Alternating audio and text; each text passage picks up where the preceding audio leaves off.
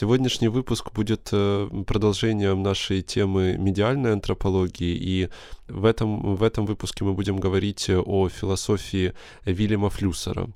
Это э, мыслитель э, неординарный, и, честно говоря, он э, длительное время был забыт, вот, пребывал в такой тени крупных медиафилософов, таких как, к примеру, Торонская школа медиа, Маршал Маклюин и другие философы, но с очень большой скоростью он становится все более и более популярным сейчас, его переоткрывает, можно так э, сказать, современная философия, и все больше интеллектуалов по всему миру начинают э, э, читать его тексты.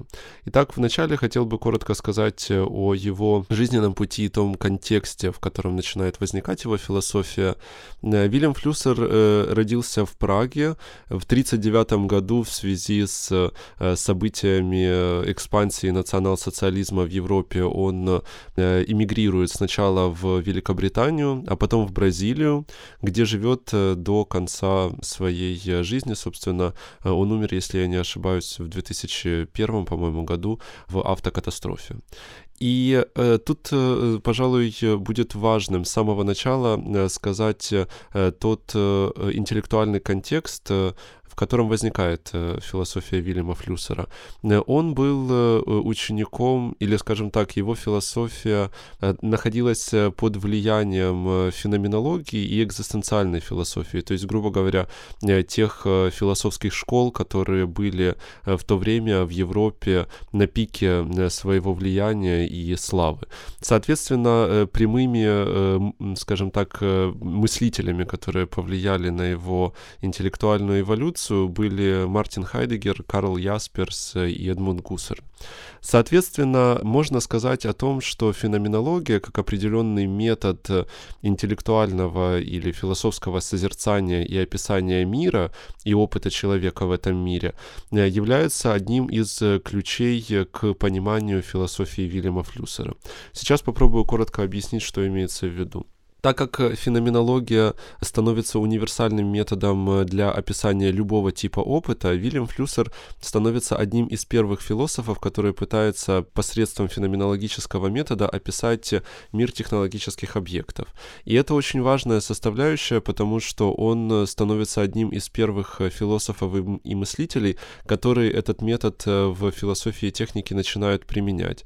Со временем в контексте этого курса мы будем говорить о постфеноменологии, феноменологии как о более разработанной философской школе, которая тоже руководствуется феноменологическим методом в описании и исследовании технологических объектов.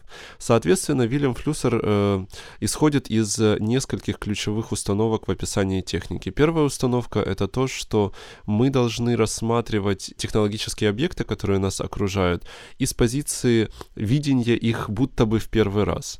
Вильям Флюсер утверждает, что подобный подход является является методологически правильным, потому что он дает возможность увидеть все объекты нашего ежедневного опыта как объекты новые, и, соответственно, вычленить в них те стороны, те стороны и те функции, которые вся, всячески раз остаются за э, пределами скрытыми, за вуалью нашей привычки. То есть одним из таких принципиально важных элементов феноменологического созерцания, по мнению Флюсера, является уход и отказ от привычки точки. Соответственно, и следующим элементом для э, подобного опыта созерцания становится стремление связать эти объекты в более сложные сети, то есть попытаться дополнить те или иные артефакты, которые ранее оказались несвязанными и э, несоединенными между собой, объединить их в более глубокую и э, и массивную, массивную технологическую сеть, соответственно,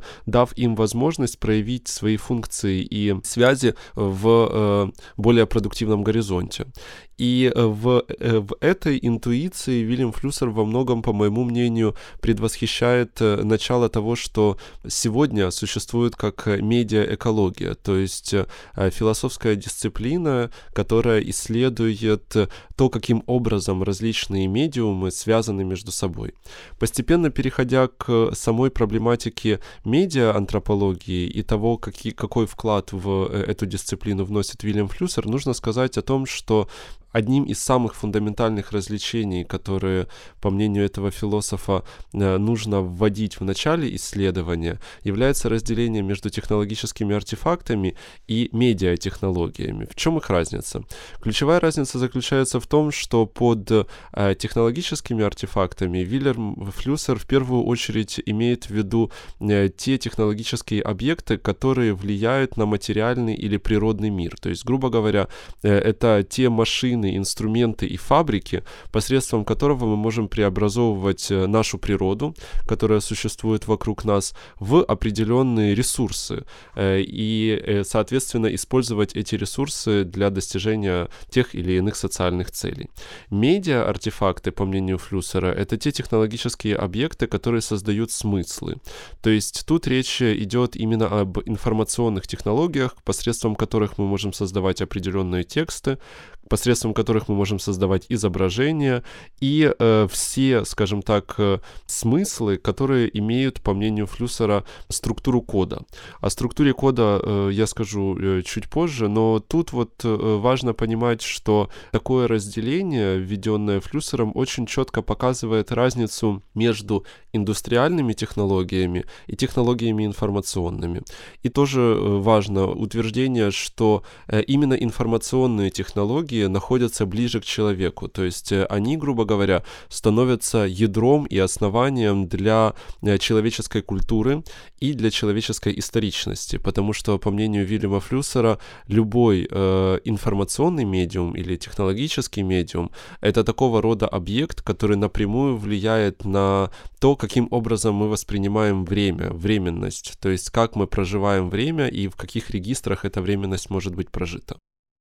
Вильям Флюсер также является одним из родоначальников так называемой теории коммуникации. Как и любой медиатеоретик, Флюсер уделял очень большое значение тому, как мы общаемся между собой и, соответственно, уделял очень большое значение той роли, которую в таком общении играют технологические объекты или технологические артефакты. Но в целом к самой проблеме коммуникации э, Флюсер подходил э, из двух перспектив. Первая перспектива утверждала, что любая форма коммуникации, а именно оперирование символическими формами, является человеческим изобретением и, соответственно, не является э, природной в той мере, в которой природа природным является, например, мир живой природы, растения, деревья. Соответственно, это определенный, определенное технологическое изобретение, которое направлено, по мнению Вильяма Флюсера, на то, чтобы из хаоса мира создавать определенную структурированную, структурированную форму. Соответственно, человек достигает, достигает э, этой цели посредством э, использования языка. Вторым важным элементом э, относительно роли коммуникации в жизни людей Флюсер считал э, экзистенциальную составляющую. И эта экзистенциальная составляющая понимается во многом схожим образом, э, как ее понимали предыдущие экзистенциалисты, в частности Карл Ясперс, Мартин Хайдегер, Мартин Бубер. Но Флюсер добавляет еще один такой немаловажный элемент к этому пониманию. Он утверждал, что посредством коммуникации мы пытаемся отдалить собственную конечность, понимание собственной смерти.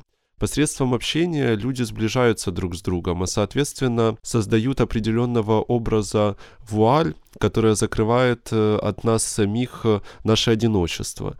И этот э, сюжет в философии Флюсера, безусловно, является глубоко экзистенциальным, но в то же время в нем есть определенный пессимизм. По мнению Флюсера, во-первых, изобретение языка является изобретением искусственным. То есть э, язык уже э, является определенным образом отчуждения человека от э, мира природы, от мира, в котором он существует, фактически являясь его второй природой. И в то же время язык является такой обманкой, то есть он обманывает нас в нашей какой-то глубокой экзистенциальной сути. Соответственно, у нас нет возможности, с одной стороны, посредством языка, приобщиться в полной мере к миру природы, из которого мы мы фактически от, отходим э, с момента изобретения языка. А с другой стороны, у нас нет возможности приобщиться к глубинам экзистенциального «я», потому что язык так или иначе уводит нас от э, созерцания собственного одиночества. Но, в принципе, мне кажется, что нельзя говорить э, о тотальном пессимизме подобного подхода, потому что не только Флюсер, но и другие философы утверждали, что язык, тем не менее, является одной из Э, структурирующих фундаментальных функций человеческого существования, на основании которого, собственно, и происходит создание культуры, духовного мира, природы и других вещей. Соответственно, хотелось бы сказать еще несколько слов относительно того, каким образом э, функционирует сам язык, относительно структуры языка. По мнению Флюсера, можно описать э, основную механику любого языка с помощью двух ключевых понятий. Это код и символ. Чем является код? По мнению Флюсера, это определенный набор символических идеальных форм, которые э, имеют определенный референт, то есть к чему-то к чему-то относятся. Любое мое слово, которое, ну, скажем так, большая часть слов, которыми мы пользуемся в повседневной жизни, они привязаны к определенному материальному объекту или к его свойству э, или к классу объектов, скажем так. Соответственно, сама структура кода в в философии э, Вильяма Флюсера, а она состоит из э, четырех основных компонентов. Первый компонент — это структура кода. Это, собственно, те правила, по которым э, функционирует тот или иной код. Второй элемент — это репертуар кода. Это набор различных символов, которые в этом коде присутствуют. Третий элемент — это универсум кода. Это то общее количество значения, которое вообще возможно проявить в горизонте этого кода. То есть это тот э, горизонт, который в пределах этого кода возможен. И четвертый, последний элемент — это компетентность кода. Это та максимальная комбинация символов, которая возможна в его пределах. Соответственно, это на первый взгляд может быть э, довольно сложная структура, помогает э, флюсеру э, очертить общий горизонт или формы существования и функционирования нашего языка. Теперь э, хотелось бы сказать очень коротко относительно символов, то есть Повторю еще раз, это важная мысль. Код, по мнению, по мнению Флюсера, это более родовая структура. Это то, что состоит из символов. А символы — это определенные единичные элементы, которые, собственно, этот код э, наполняют. Поэтому, когда мы говорим э, об определенном э, коде, например, мы можем взять какое-то общее понятие «музыка», и в него будет включено уже очень большое количество единичных символов, которые, которые его наполняют. Так, к примеру, еще одним кодом являются музыкальные инструменты, и единичными символами будут единичные инструменты, инструменты, собственно, фортепиано, например, или скрипка. Это уже будут определенные символы, которые существуют в пределах этого кода. Также хочу сказать о трех компонентах или, скажем так, трех формах символов, которые, которые выделяет сам Флюсер в пределах своей коммуникативной теории. Первые символы — это диахронические символы. Это те символы, которые существуют в линейной, в линейной структуре, в линейной э, модели. Такими символами являются алфавит и устная речь. Об этом мы еще отдельно будем говорить э, в следующих наших выпусках, потому что э, это очень важная составляющая вообще медиа-антропологии. Сами качества и формы э, символов и те характеристики, в пределах которых они существуют. Вторая составляющая или вторая форма символов — это синхронические символы. Это те символы, которые могут существовать на определенной поверхности одновременно. Подобными символами являются картины. Э, соответственно, это уже другой, другой тип медиума. И третий — это трехмерные символы. То есть это те символы, которые могут существовать в трехмерном пространстве. И такими, по мнению Флюсера, является архитектура, танец и театр. Итак, э, теперь вот э, интересно было бы посмотреть, каким образом все эти коды и символы преломляются или оформляются в результате использования определенных медиатехнологий. Вообще, тут, наверное, следует сказать, что Вильям Флюсер, в принципе, является сторонником пессимистичного подхода к медиатеории, так же, как и Гюнтер Андерс, о котором мы говорили в прошлый раз. Он считает, что современные медиатехнологии, такие как, э, в частности, телевидение, которое являлось одним из самых э, популярных э, медиатехнологий, начиная с середины 20 века, оно влияет или преломляет, скажем так, нашу форму в коммуникации в негативной плоскости. Сейчас попробуем понять, каким образом все-таки это происходит. С самого начала Флюсер говорит, что есть огромная разница между премодерным пониманием медиатехнологий, которые, безусловно, существовали, начиная с появления фактически алфавита, э, и э, модерным, э, скажем так, пониманием, или точнее было бы даже сказать постмодерным пониманием этого слова. В премодерном мире под медиатехнологиями скорее чаще всего, вот в частности, на примере живописи, это можно увидеть лучше, подразумевался определенное сообщение или определенный медиа, медиум, который создавался художником. То есть это был, скажем так, рукотворный э, мир символов. Э, в то время как с появлением в 20 веке, или, скажем так, с эксплозией в 20 веке новых технологических объектов, теперь смысл э, конструируется чаще всего не человеком, а техниками, то есть сложными технологическими экосистемами.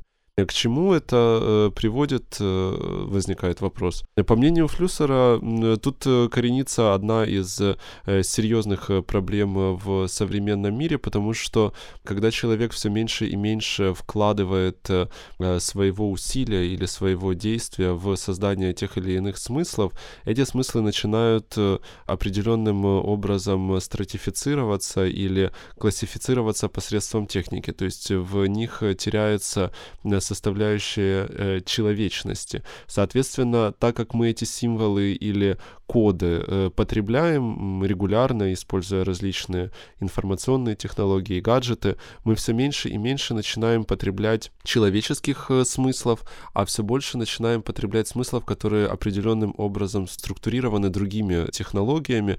Э, соответственно, все дальше и дальше начинаем отходить от друг друга. Это первый момент.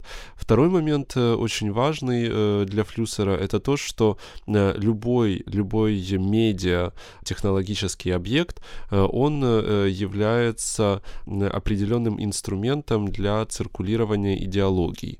И э, тут тоже важно отметить этот опыт европейского тоталитаризма, когда действительно посредством, посредством различных медиатехнологий люди начинают потреблять те или иные коды или ту иную информацию как истинную. И вот здесь Флюс Гуссер вводит э, действительно важное различие между э, диалогичными э, символами и, и дискурсивными.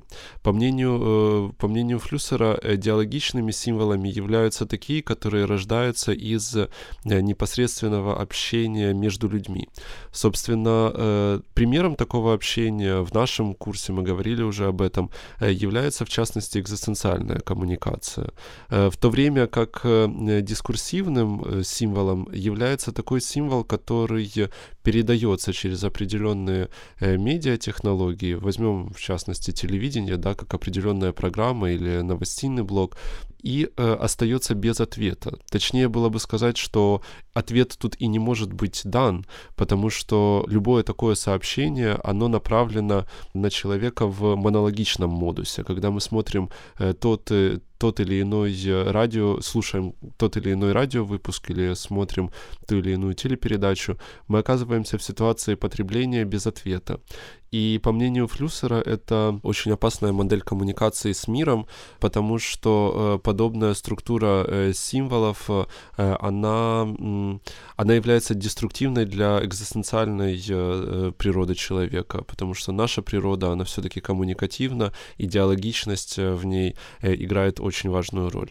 Еще одним значительным компонентом коммуникативной философии Флюсера является факт того, что любое использование современных информационных технологий, оно приводит к грандиозному расширению, к эксплозии нашего внимания и нашего опыта, но в то же время под таким расширением нашей перцепции социальной перцепции в том числе коренится одна очень большая проблема. Это то, что мир близкого, он от нас отдаляется. То есть мы тут оказываемся в определенной э, форме перед парадоксом, когда далекое становится близким, а близкое становится далеким. А так как э, роль близкого для нас э, является значимой, является значимой для нашей культуры, э, то такой реверс, он является опасным с точки зрения понимания мира, в котором мы существуем, и тех возможностей, которые мы в этом мире можем увидеть.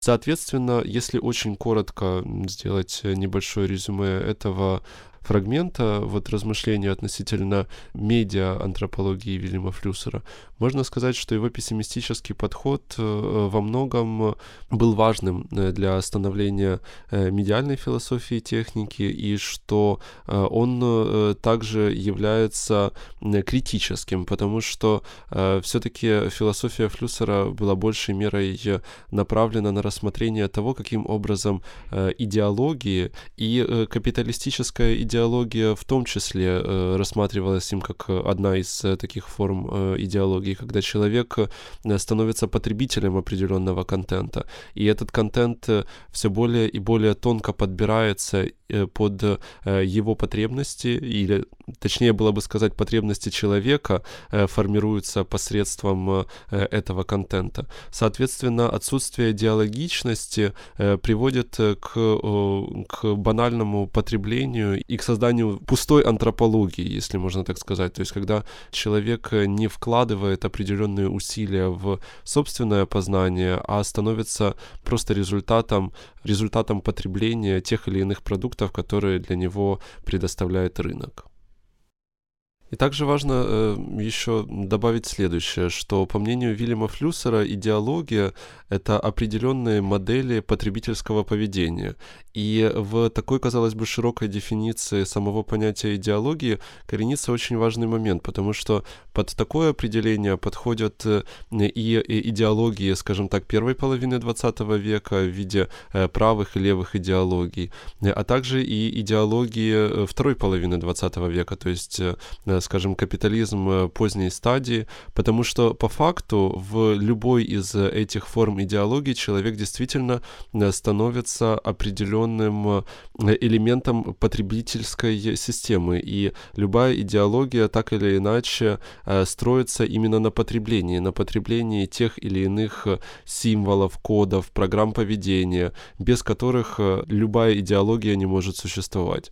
И в этом контексте Флюсер говорит, что медиальные технологии, они очень интересно преломляют этот э, опыт потребления. С одной стороны, они определенные коды зашифровывают под знание, то есть, грубо говоря, когда мы читаем э, определенную газету, да, и получаем какую-то информацию, у нас всякий раз уже создается ощущение того, что мы получаем какое-то четко проверенное знание, которое может быть, э, которое только и может быть истинным. С другой стороны, говорит Флюсер, э, как бы другая сторона этой медали, э, это то, что э, идеологии зашифровывают определенные коды в эстетические символы. То есть, когда мы слушаем какую-то музыку или созерцаем какую-то картину или фотографию, она всегда определенным образом эстетизируется для нас посредством технологических артефактов, которые используются той или иной идеологией. Соответственно, как мы видим, делая короткое резюме всего вышесказанного, можно тут уверенно сказать, э, что подход э, Флюсера в медиальной антропологии, он часто является пессимистичным.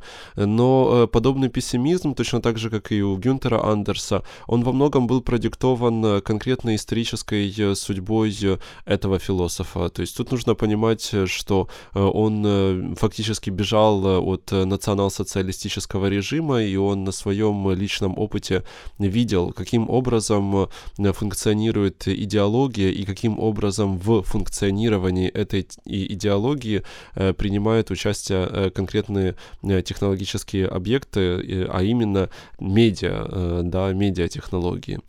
Тем не менее, вот как бы мы попытались посмотреть на философию Флюсера с птичьего полета, с высоты птичьего полета, и тут очень важно выделить три основных элемента, о которых мы уже сегодня говорили. Основная идея тут заключается в том, что именно Флюсер закладывает фундамент в то, что сегодня называется теорией коммуникации. То есть он показывает, насколько в теории коммуникации важными элементами являются те составляющие языка и того, каким образом этот язык может существовать.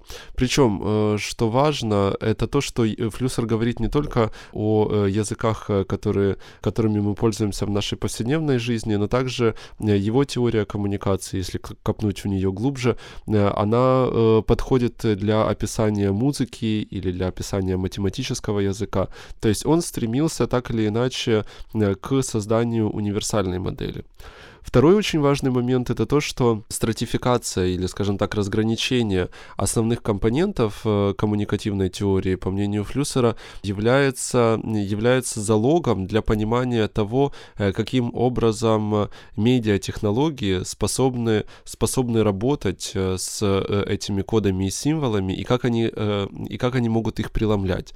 Тут очень важно понимать, что лейтмотивом философии Флюсера является создание коммуникативной коммуникативной и теории для, для устранения идеологического подтекста любых, э, скажем так, медиатехнологий. И в этом, и в этом э, была одна из его фундаментальных целей.